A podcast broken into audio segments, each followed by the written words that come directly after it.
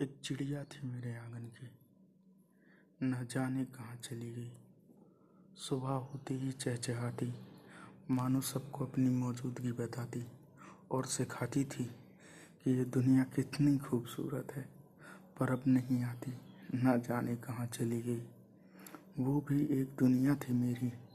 ना किसी चीज़ की चिंता, ना किसी चीज़ की फ़िक्र। रात में तारों के नीचे सोना। सुबह उसकी आवाज़ सुन के उठना। रोज़ सुबह मुझे वही तो जगाती थी, पर अब नहीं जगाती, ना जाने कहाँ चली गई। ज़िंदगी की भागम दौड़ में, मैं ही आ गया उससे बहुत दूर। वो तो आई होगी सुबह। रोज़ की तरह मुझे जगानी, पर मैं नहीं था तो किसको जगाती? इसलिए शायद चली गई।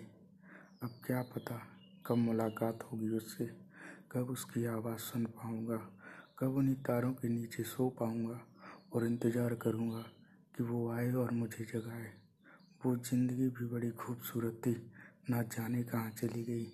एक चिड़िया थी मेरे आँगन की। ना जाने कहाँ चली गई।